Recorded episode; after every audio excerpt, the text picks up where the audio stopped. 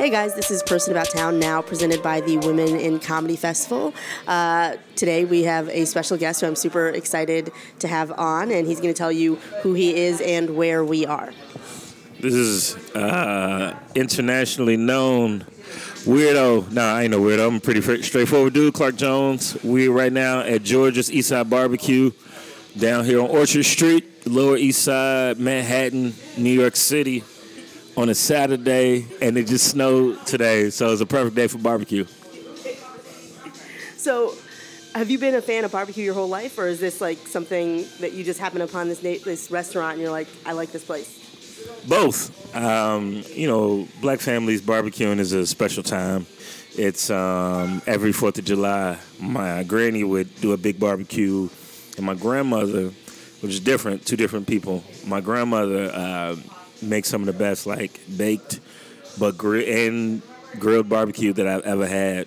And so when I first moved to New York, I was just you know I just needed some semblance of of, um, of familiarity. And because it was such a, a, cultural shift from Chicago, I also lived in Georgia when I where I went to school in Atlanta.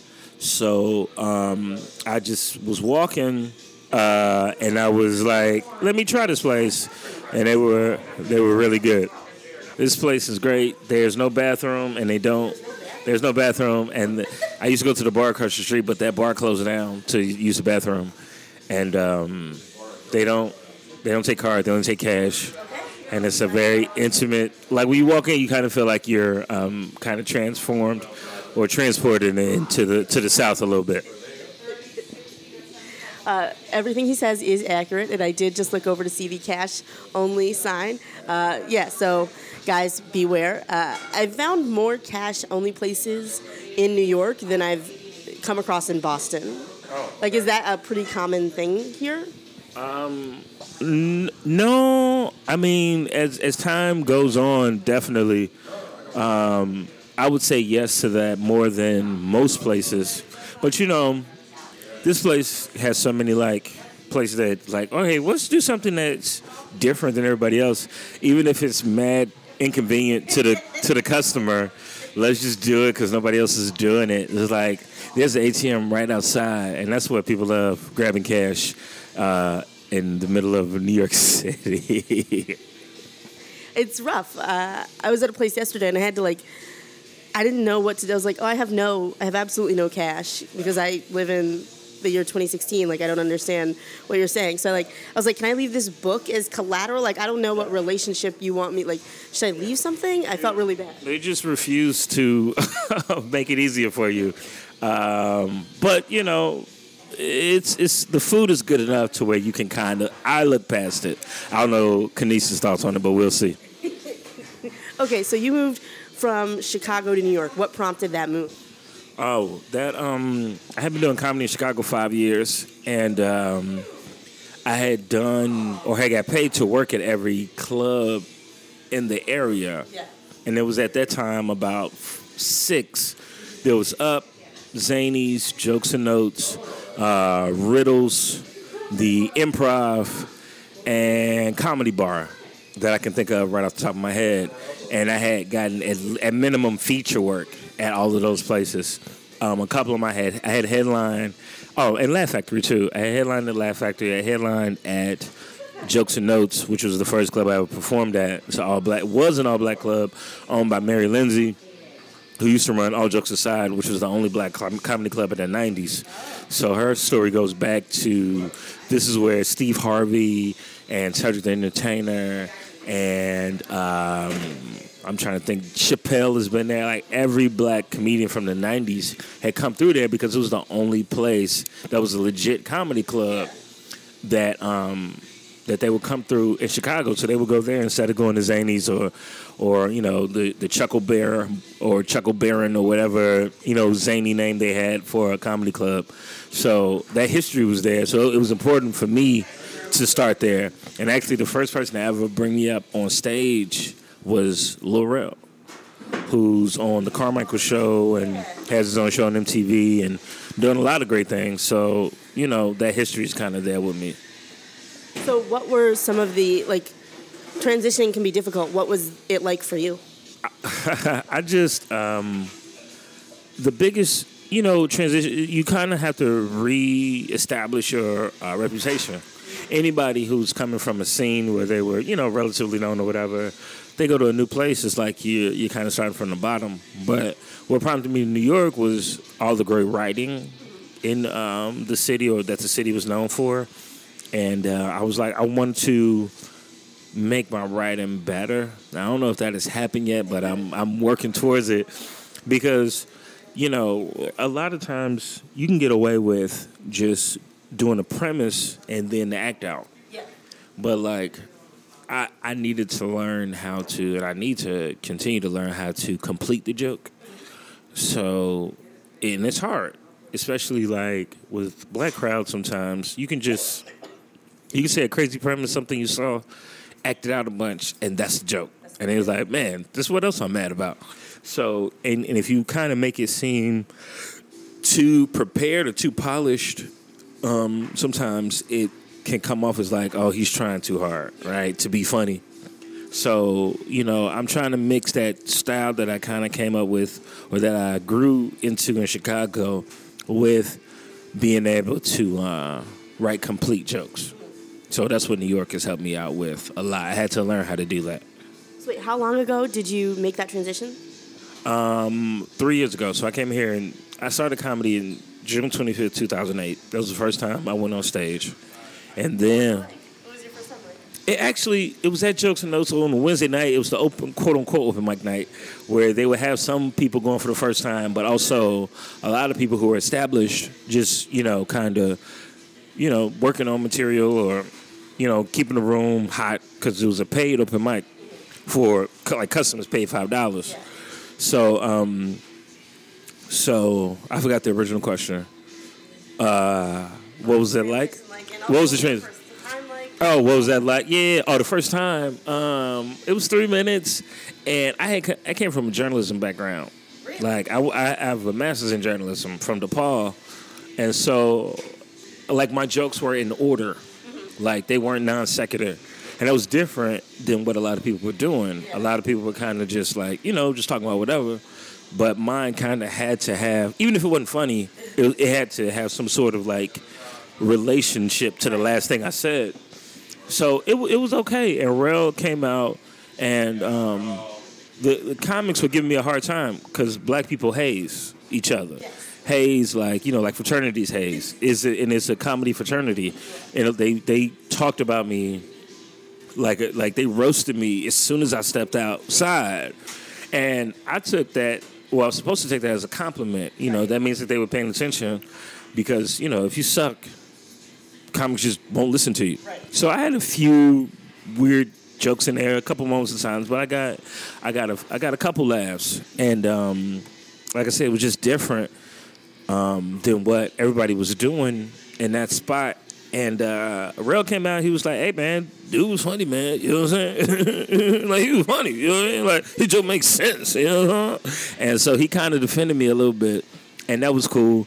And that was my one. Like the old heads will give you one time that they defend you, and then after that, you kind of have to. Uh, they, you know, they you get thrown to the wolves, man, because black people hold comedy sacredly, so they don't mind telling you, making it hard for you. Okay.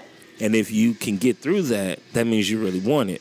That's saying, you know, some of it can be abusive to uh, a, a, a long degree because it's still comics and comics are still like battered and wounded people and all of that. But if you can get through all of that and some of the shit you got to go through, um, it makes you it makes you a stronger comic. So have you found like I the scene that I'm coming from? Like there's like a black room. There's like not a lot of diversity in the rest of comedy. So how have you found that to be different in Chicago? Slates, yeah, that's that's it. Black ass man. Jack Slade. Uh, So how have you found it here in New York? Oh, I mean, there there's a depth. Every city, the the scenes are segregated, and I feel like you know, Uptown Harlem, they got mochas and they got a bunch of different guys doing different things, and it's good. I got to do a couple of those rooms recently, but when I first got here, it was hard to get from Brooklyn all the way up there for shows. Like you have to be intentionally doing it. Also, for us, sometimes it can be a single file line, and I'm just like, man, all these New York comics already in line for certain spots that ain't even available. I would need a vouch or a cosign, and that's hard to get. And you know, to be new, because who wants the new guy to come in and Yeah. start taking spots? Um, and I kind of been through all, through all that, working my way up through the ranks with with jokes and notes. So most of my rooms, you know, the place I work have been in. Um, like I did Caroline's pretty early. I got to headline Caroline's, and um, I was doing Knitting Factory, which was ran by Hannibal Buress, who's a good friend. So I kind of lended towards that scene, just out of convenience, because they had went up to a black room in Harlem. I went up four Mondays in a row, and they didn't let me up until the fourth Monday. I went up. I had a decent set. I got through it, and I was just like, "All right, that's all I needed. Thanks. I just needed to go up and, s and experience it. I would feel bad if I came to New York and I didn't perform in front of black people at all. That makes sense. Yeah. Uh, so wait, what was the name of that room? Should I? Uh, mochas. Mochas. Okay, cool, cool. I'm just this is also for my edification. Like, all right, place I'm gonna go. That's cool. That's cool. That's cool. Okay, so okay, I'm just terribly interested. You went from journalism. You were also a teacher. How? What was that process, and how did that happen? And how were you like, nah, I'm good with all that comedy? It, it never was a like I'm just completely sitting this down. Oh shit, Gang Starr. Uh, this feels like an MTV documentary now. I think they did that on purpose for us. But um, so I had always been in, interested in storytelling and, and writing and, and things like that, which is falls under the same umbrella. Um, so I went to Morehouse. Then I was going to go to law school because it sounded like I can get a lot of money doing that. And I just it was a case that we were on, and the case went bad, and I was just like, I can't really do this, so I applied to journalism school because it was the first year of the program at DePaul. They had just opened the College of Communications, and I wanted to be the first black person to graduate with a master's degree. Is this like your joke? This- No, no, no, no. This is this is this is different, but I, that is embedded in me the, the the desire to be the first black something. Um, so I wanted to be the first black person to graduate with a journalism degree from DePaul master's program, but it was like my name is last name is Jay. It was like somebody Anderson. I think a Jackson beat me, so I was like the third black person. Uh, and I started working for Ebony Jet, and it's like, oh yeah, this is something my mom would be proud of. And um, you might know that the journalism and print uh, industry took a dive.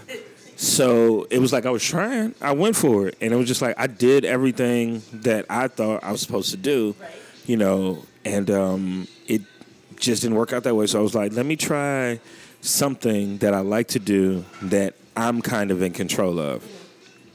So uh, a friend of mine uh, who I had known since I was 14, thank you, he started doing uh, improv, and he said he was going to do stand up. And I'm like, all right. So like, maybe I could write some uh, a few things for you or whatever. And then a couple things I came up with, I'm like, oh, this don't really sound right coming from you. Let me try it. So he had an open mic called um, Kid Ha Ha's Playhouse. And I did the first one, and at three minutes, just it was like it was like breathing air, man, just being on stage. So we then the next week he asked me to just co-host a mic with him, and it became two black dudes and open mic. And the dude, the comic who I co-hosted with, his name is Will Miles, who I currently co-host comedy at the Knitting Factory with in Williamsburg every Sunday. Did you guys move here at the same time? We did with another comic, Kenny DeForest. We all we all packed in a ho- U-Haul and um, took grabbed all our stuff, and we had none of us had driven a U-Haul before, but they gave us the keys, and yep, we drove the U-Haul truck from. We spent the night in Cleveland, I think, and then um, finished the trip to Brooklyn. Okay, so the food has arrived, and I want him to be able to eat this while it's still warm. So we're gonna pause it for now uh, and pick back up with this U-Haul trip because that sounds terribly interesting. All right, so we've eaten. It was it was delicious. I had a fried catfish sandwich uh, that it didn't put my mom to shame, but it like reminded me fondly of my mother. It was very good. And do you want to tell the listeners what you had and what you thought of it? Samson's wings, which are like these grilled but crispy grilled Samson's wings. Make sure if you come here to Georgia's Eastside Barbecue, you tell them cook them kind of hard. Like I got everything. I came up. Everything had to be cooked hard. Like steaks, well done, no pink meat. all of that. And I just now recently made a steak that wasn't cooked all the way through, that wasn't blackened on the inside. And it actually was pretty good. It was pretty damn good, man. I'm like, okay, this is what I've been missing out on. Why? Yeah, your whole family just like cooked it to. My mom, my mom, everything had to be cooked hard. Everything. If she got sausage from a breakfast place, cook the sausage hard. Fry the eggs hard. Hash browns. Sweet, whatever. Cook it hard. I do not understand that. refried ice cream, whatever she, whatever is going in a pot, cook it all the way through. Um, so we left off. You were in a U-Haul with Will Miles and Kenny DeForest. So what was that trip like? What was it like? Did you all live here like together when you got here? Or? Yeah, we moved into the same apartment, and the trip, surprisingly, once you get after an hour of driving in a U-Haul, you get kind of used to it. At first, it's a little alarming, and you definitely feel like you're gonna tip over. But we made the um, like 16-hour drive, and we had set up everything before we got in here. Okay. Like apartment, a place called Nooklyn, um, because we had talked to other comics. We had signed all the promissory notes and guarantors and all that other stuff and co-signed it, blue blue, so we're good. Like, yeah, we just come, you can pick up the keys. What they did not know is that it would be three black dudes and a white guy. So we get to the leasing office, not in. We get to the leasing office with the keys. The guy sees us, and then all of a sudden, all of these problems are happening. Like we were in there for two hours just waiting. Then he's like, "Oh, we can't rent you the apartment." Like why not? It's like, "Oh, there's some code. We can't have four people in there." Blah blah blah. Yeah. So we got here. We were homeless. The first night. Okay. We were homeless for a night. We had to sleep in the Nooklyn office. Our first night. We had to sleep in the in the Nooklyn building on the floor with like, and they're like, "Oh, we make we have some like rollaway like sleeping bags for you." Then the next night, they had found us an apartment, which is where we which is where I am now. Kenny and I still live there. Okay. That company seems kind of fucked up though. Um, the, not Nooklyn, but the the owner of the building Oh, okay. we were trying to move into, Yeah. they're fucked up, Okay. And they wouldn't rent after he saw us, so we didn't have a place to stay. And thank, I mean, Nooklyn waived our um, like our signing fee or whatever, um, because they obviously found some place that was not cool, but they did find us a new place, and um, yeah, it worked out. But it was cold because we moved here in September, and it was a cold September that month, and uh, we were just in sleeping bags in this like empty ass. It wasn't even an apartment; it was just a floor, Yeah. and we were just we were just yeah we were just there. Of course, I didn't tell my parents about this. Okay. What would your mom say if, if you told her? Oh, she was hoping come home. She was just like, "Come home. This is not working out. Don't do it. Don't do it." She did not want me to move, but she knew, you know, those moms who are very like, very protective and loving. They're always in this kind of weird space because they want to protect their kid, but they also want their kid to do what makes them happy. Right. So doing what makes me happy, she know I'm going to do it anyway. So she has to be pers- supportive of that, even though, um, even though they, they they have this fear of what's out there, because she didn't raise me to move to New York. Yeah. That's not the type of household she had. It was a very safe, sheltered kind of household, but I just always had this interest and curiosity that would take me to different places. So you move here. Do you start teaching soon after that, or how was that process? Oh, I couldn't pay rent like the second month. So I think it came September, and by December, I started teaching tech, uh, tech test prep. Um, and yeah, so then eventually I was like, okay, at least I have a way to pay rent. Yeah. So test prep teaching. Did you start working for New York or I don't even know, like Brooklyn public schools, or like how does that? It was it was just all New York public schools. Okay. So I would be placed in different um, schools around the city. So I would be in East New York, Canarsie, where you know it's rough. I've been in um, like Midtown. I've been in Harlem. I've been in Queens. Um, different parts of Queens, like they're all over the city, the programs, and so they would just place me in different schools. So do you feel do you feel like that helped you get acclimated to being a New Yorker, or like was did you already feel like a solid New Yorker by that point? I mean, New York is New York. Like the different boroughs have different energies, as Nas plays in the background. Um, Queens has a different. Queens is very residential. It's almost sleepy and quiet. And I'm a music guy, so listening to like Tribe Called Quest and Queens has a different feel to it. Okay. Listening to Biggie in Brooklyn has a different feel to it. Listening to uh, like Diddy or Big L or even um, ASAP in Harlem has a certain feel to it. It's like listening to Outkast in Atlanta. Like it's something about it and certain things you pick up.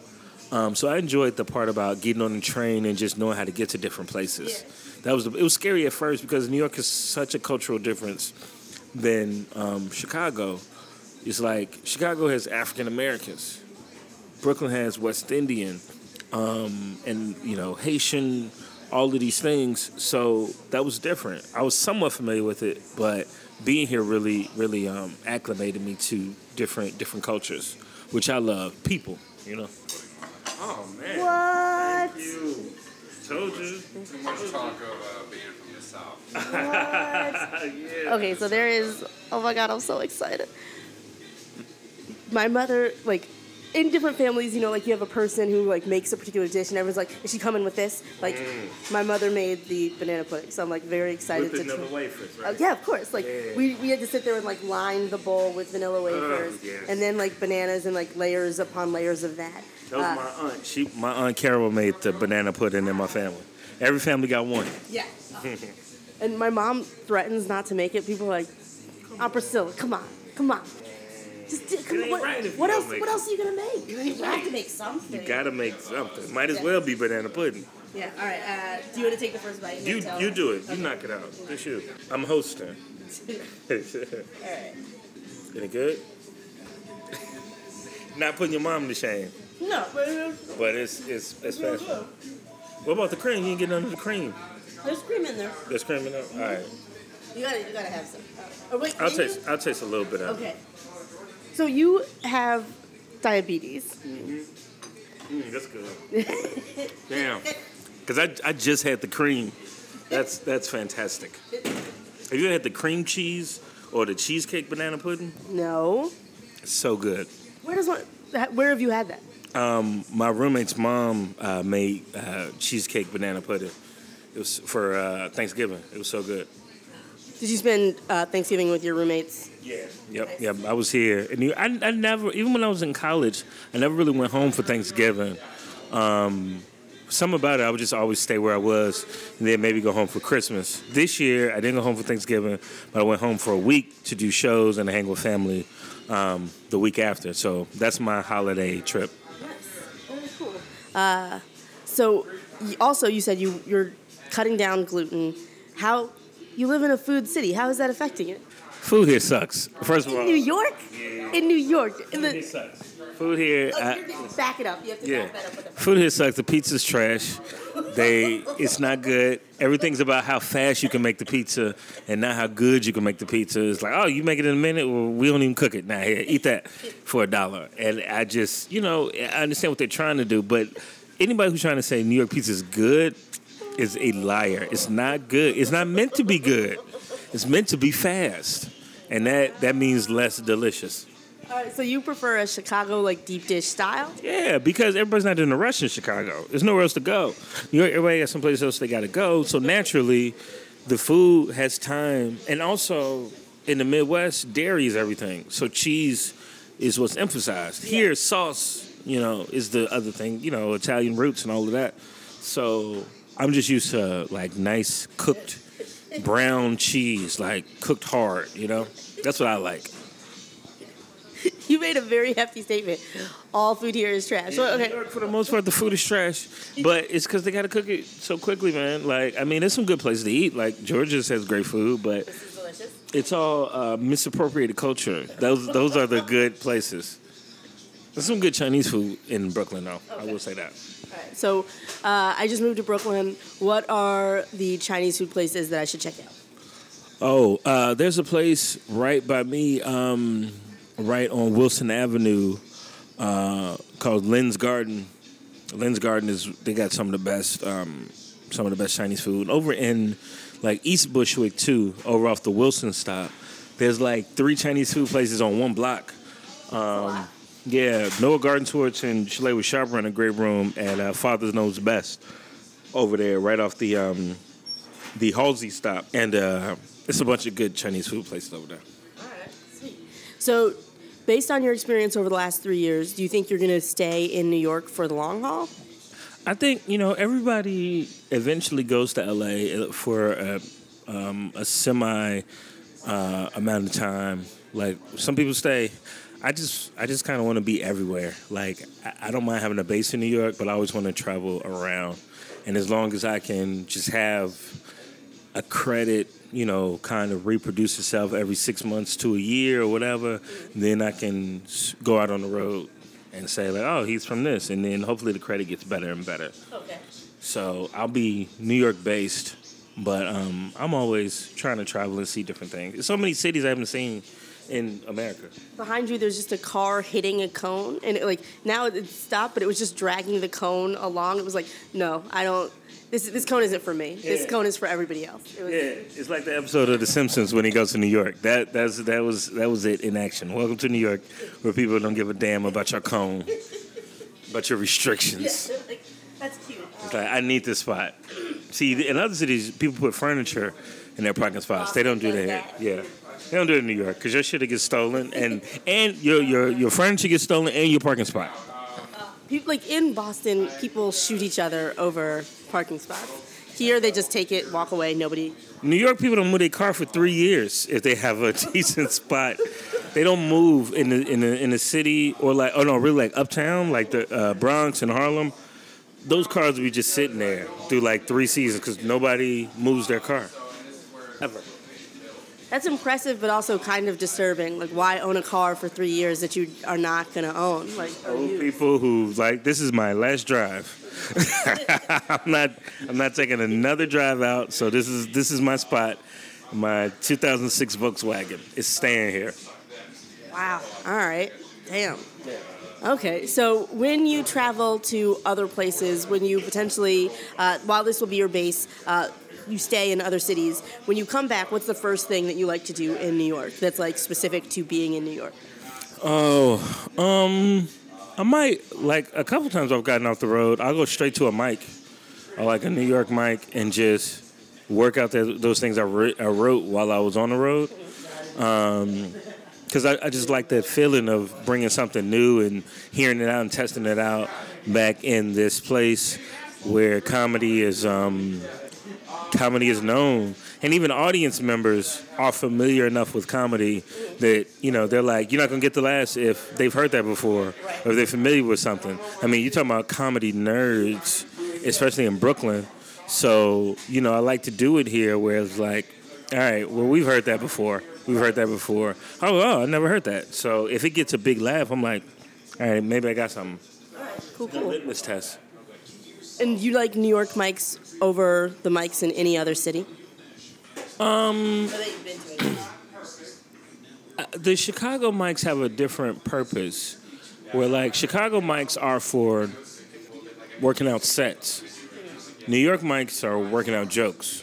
So you can go up and do the set at a Chicago mic that you're going to do at a comedy club that weekend, and people are like, "Oh yeah, great set, great, you know, though you got the whole thing there." Here's like you can be a little bit more non sequitur and figure out how you're gonna put it all together, but you can just do the joke, different joke, different topic, whatever. Um, other cities have that too, but I feel like New York is really about what's what's the new angle you got on things. Got it. All right. Cool. Cool. I feel no. I feel good. Like, all right, this is good. I know.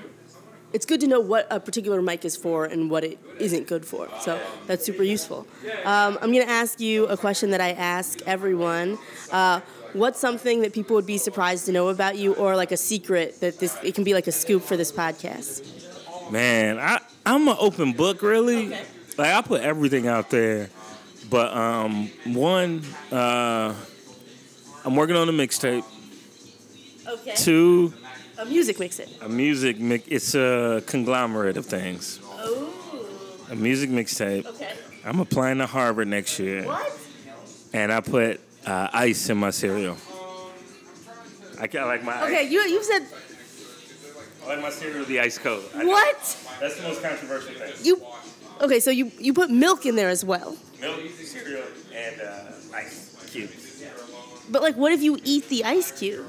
That's fine. But But I won't eat the ice cubes because I want the milk to stay like freezer cold. I, the, the, I can't do warm milk. yeah, the milk has presumably been in the fridge. I like it ice. I like it on the rocks. But like, you could, without diluting the flavors that you have working for you, have like one of those like ice rods or like something that is cold. Or, With the flavor, that sugar is ingrained in that cereal. I, I especially love the gluten free, uh, the gluten free Cheerios that they got now, frosted Cheerios, gluten free for all the fans out there. I don't understand. I want like. I won't. I will never try this. Okay, One last bite of this. it's very good. My damn. Okay, so applying to Harvard for what? I don't want to give away too much about it, Okay. just because I don't want other people to do it. but um, African American Studies. Nice. Harvard's a good, it's a good place for. I've heard good things. Yeah. So you're gonna, you're gonna move. Maybe so. I may do a little residency, Okay. but thankfully, Boston's on the East Coast, so I can still travel. Yeah. And Boston's a great comedy city too. It's pretty good. I like it. I wanted to try for next year, but I'm like I'm still establishing myself. So this will give me time to work hard now to establish my name a little bit more. But still, you know, like James Franco. He went to NYU or something, right? But then he went crazy, and now he's just like a kind of crazy person. No, no, no. That's that's uh that's no, James Franco's not. no, no. That's the Green Goblin or whatever. He's been taken over by a different character. No, no, that's the, I only know him as the Green. That's the only role I know. And the Freaks and Geeks thing. you, you know when he hosted like the Oscars high out of his mind. I want to do the same thing. I want the same story. Why not? The Oscars suck. They're boring. They're boring as capital A, capital F. So yeah, no, that was fun. You didn't forget it. That's true. I remember Anne Hathaway, who I dislike anyway, dragging his like corpse across the stage just trying to get to the finish line. Billy Crystal has hosted the Oscars 13 times. I don't know one joke he told. And there's no shade to Billy Crystal. It's more the Oscars themselves. Okay, well, so you're also, if we're going with the James Franco thing, you're going to star on General Hospital for no reason. Just do, I don't want to be James Franco. I just want to. I picked one thing he did, Okay, okay. and also want to do that, but in a different school. okay. I hope that you are able to get. Is it your a PhD or master's? PhD. So you're going to be there forever. No, no, no, no. Once you, the hard part is getting in Harvard. Okay. After you get there, you can do whatever you want. You don't have to stay. You can still be a Harvard person, or you could just create some sort of. Oh, I'm gonna do a road residency as a stand-up comedian to further my whatever. You, if you if you could write a paper on it, they'll they'll be like, okay, cool. Yeah. I- I'm just going to a bunch of different comedy, and that'll get me with bookers. Like, yeah, I'm from Harvard. I'm doing a study on black comedy. I really want to do Slades. Because you couldn't get up at Slate. I just want to headline Slades as a part of my thesis. How do you think an audience would react if someone brought you up that way? They're like, this guy, he's uh, he's doing a thesis on this. Well, first of all, I got to roast the host and say, uh, no, I didn't tell him to say that. He made that bullshit up, and then just take it from there. Okay. Black comedy starts the moment you start talking. That's when the act starts. Okay. White crowds, they let you get the whole joke out. If it didn't go too well, you get another shot. But black crowds, it's the first thing you say. The first thing you say has to be in the moment, improv, and just shut the house down. That's just a little insight. Like, he ain't funny. I'm like, I ain't even started yet.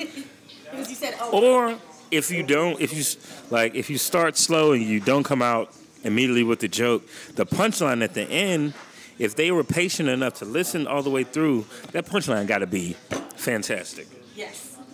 I I mean, fantastic. If you're slow delivery, that motherfucking punchline got to pay off. I'm just thinking, uh, I love all of you, of course, but I'm just thinking of my friends who have done black rooms and ex- like just talked about how they didn't have a great experience. And I'm like, oh, I can see that. Like if this is the rules of the game, their stuff does not correspond to that at all. That first joke got to be A. Yeah. Because black people have have families full of funny people, who just hilarious, like crying, stomach hurt, funny funny people. So they know, like I was saying, New York people know stand up comedy. Black people know funny because that's what we've always had in many situations. Is is is jokes. You know, life is hard anyway. Then you throw in some of the experiences. It's like. It's like, damn, I'm black and I got cancer. Like that's that seems unfair. But somebody has in your family has a joke for that because that's what we've had to do. So, so we know we know funny, and um, you know you want to make it seem as naturally funny as possible. I ain't no expert. I'm just saying my experiences. I think you're. I think you qualify as if there is an expert. You're like, Tell Comedy Central that. No, all right, I will. I'll call him. I'll just call him. tweet them. Tweet them. D- slide in their DMs. I, I, if I do that, you can't be mad at me for doing that. Okay, I won't. I won't. all right. Let's just we'll come back on the podcast. We'll do Clark Jones part two. And we'll do part two, the DM, the DMs. Outside of going to Harvard, you talked about like making steps, uh, getting a little bigger, bit bigger here. What does that entail for you? Um, Really, for me, there is no like people. Oh, what's your end goal? What's your big game? And honestly, every time I go on stage, and I have people I've never met before laughing, um, that's that's a mission accomplished. That's a goal. All right. I also like magic. I do like card tricks and stuff. Look, No, okay. listen. th- th- when you said magic, I, there are two things. I was like magic, the card game, or magic, like the merriment and wonder of the universe. You mean like Both. Yeah. No, no, no. They're they're one and the same. Okay. I, I, I, Henry David Thoreau said, "Suck out the marrow of life." That means do everything that you that your heart and your mind can come up with. Yeah. Try to do that. okay? It always comes back to stand up comedy. That's what I do. But like I watch these David Blaine specials, and I'm just always like, I could do that. Really? That's that. Comedians don't quit comedy. The reason why we stay in this through the, the, the tough spots or the hard spots, or when it when you probably should quit, is because you saw somebody on stage and you said, "I could do better than that." Yeah. So you're constantly holding yourself to that agreement that you made. That's what keeps us going, whether you know it or not. You told yourself you could do better than that, Yeah. and you won't stop until you are. But that's never.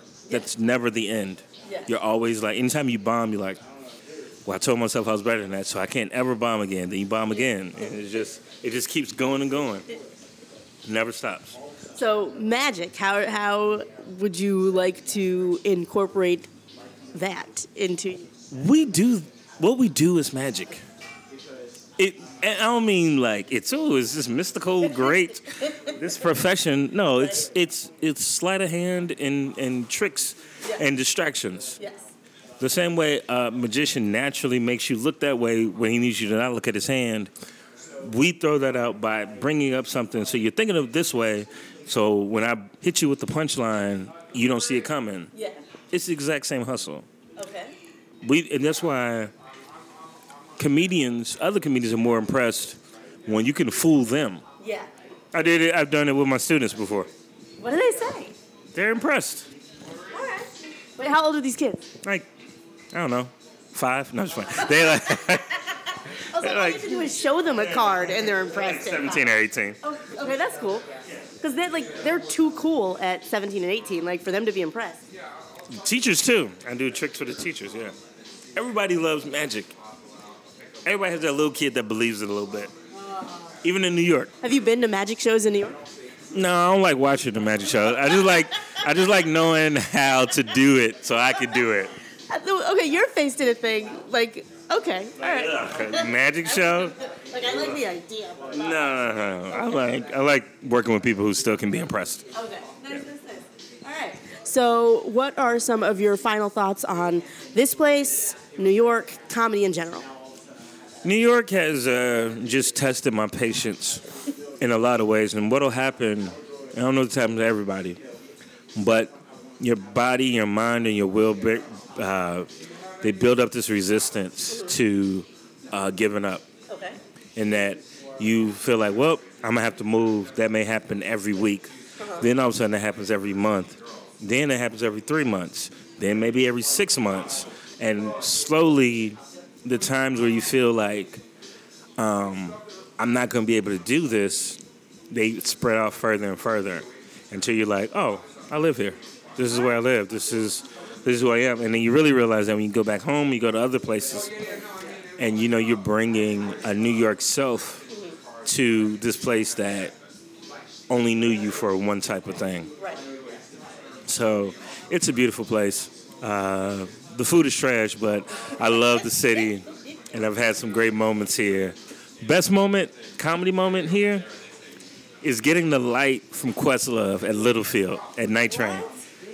The and it, both things, both of the two greatest things happen in the same day. In that, I talked earlier about Wyatt Cenac, Yeah. and this is my first time doing a show. He was there because he had been on the road doing work, and he was there.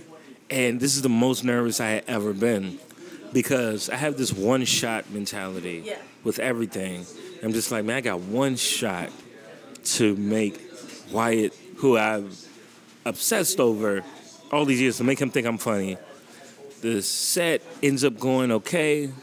I look in the back of the room, getting lit. I keep hearing this ha ha ha kind of laugh, and it's uh, and the same person that's coming from. I think I made a riff or something like that, and uh, I was getting lit from the same area. I'm like, that's not Marianne, the producer. That's somebody else. After the show, Questlove, I, I shake his hand. He's like, oh man, that was that was that was super funny. And Wyatt was like, "Oh man, that's super funny." And I took a picture with both, like two of my heroes, just not even just in specific their art, but just just black dudes who I who I look at, and I'm just like, "Y'all are dope." And um, to have them think that I was funny, if only for that night or whatever, um, that was pretty amazing. Yeah. It's it's it's really cool. Uh, Blew my mind. Blew my mind. all right. So this has been uh, well. I think it's a great episode. You guys can form your own opinions. I'm really happy with it. Uh, this has been Person About Town. I'm Kenise Mobley, and bye. See you later. Hey, they were playing some dope ass hip hop in the background too. TheClarkJones.com.